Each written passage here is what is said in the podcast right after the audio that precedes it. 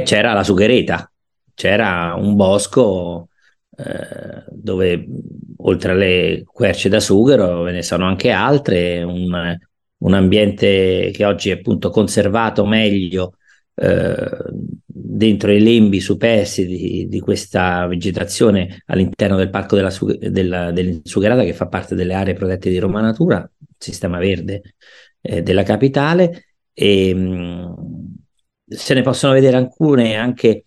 all'uscita agli svincoli della Trionfale e della Cassia sul raccordo anulare, di grosse sughere rimaste lì anche perché lasciate come piante camporili in una situazione dove poi è prevalsa l'allevamento, il pascolo invece che diciamo l'agricoltura. Però ecco, c'erano delle coperture boschive molto fitte che sono sopravvissute nelle spallette dei fondevalli, perché ricordiamo che tutta l'area di questo centro ospedaliero è un'area rivisitata dall'uomo, modellata con sembra un orto botanico, con un giardino abbellito da piante esotiche, però come i territori si inclinano verso il fondovalle dei piccoli e grandi fossi che drenano tutta l'area, allora lì c'è ancora quello che è la vegetazione tipica di questa zona, che poi è un bosco misto, dipende poi da quanta acqua c'è, dall'esposizione del versante, e comunque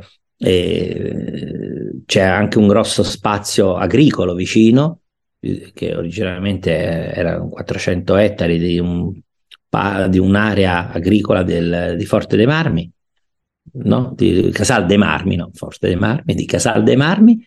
e Casal del Marmo,